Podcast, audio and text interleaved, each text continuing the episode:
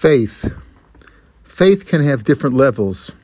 Many profess to believe in the Lord, but they don't demonstrate such belief in their daily lives. Some feel that God created the world, but they don't feel that He is involved in each and everything that happens to us. True faith is to believe that God is with us in all that happens to us and everything we do. He alone has the power to influence every minute detail in the entire world.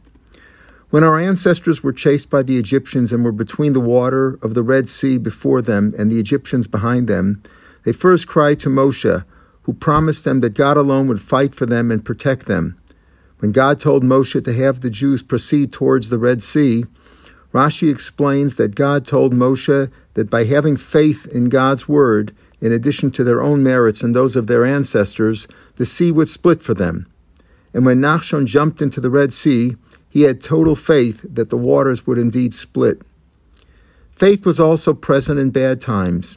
When our grandparents, uncles, aunts, and cousins entered the Nazi gas chambers and recited Shema Yisrael going to their death, they too had total faith in God and accepted his decree, even though they did not understand it, just as Rabbi Akiva and his colleagues had million, million, millennia ago. This week's Parshat Beshalach teaches us the power of total belief. Not only does the verse tell us, and they believed in God and in Moshe his servant, but the rabbis teach us that they believed in the truth of every word of God and of Moshe's prophecy, according to Onkelos and Ibn Ezra.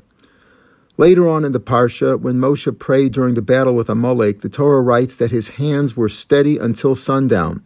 Rashi explains that since the word used for steady is amuna, belief or faith, this shows that Moshe's hands were spread in prayer and faith in God. The Midrash says that when the Red Sea split, all the waters in the world split into two, even a glass of water in a household. Asks Sar Shalom, why was this necessary? After all, God does not perform miracles for no reason. He answers that water represents troubles, as the verse in Tillim Samachtet Beis says, Hoshieni Elokim kivo mayim ad nofesh. Save me, Lord, because the water has come up to my soul. The splitting of all the waters in the world shows that all the troubles in the world were solved at the splitting of the sea.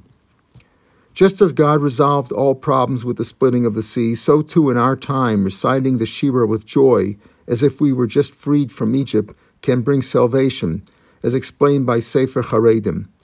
The verse in this week's parsha immediately after the Shira says, uh, "And Moshe led the Jews from Yamsuf. Vayasa Moshe, and Moshe led them." The Midrash explains that Moshe led them away from their sins by singing the Shira with joy, because whoever experiences a miracle and follows it with a song of thanks, a Shira, has all his sins forgiven.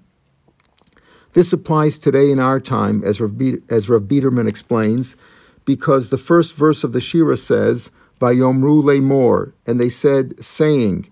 And Zohar says that the word saying always means to relay it to later generations. Sefer Haredim writes that this means that if we sing the Shira with joy today, we too will receive salvation as our ancestors did when their sins were forgiven.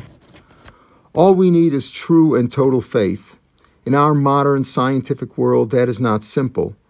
But just when we finally see that science and modern medicine cannot solve our pandemic, it is high time to put our trust in God and remember that only faith in Him will sustain us. Shabbat Shalom.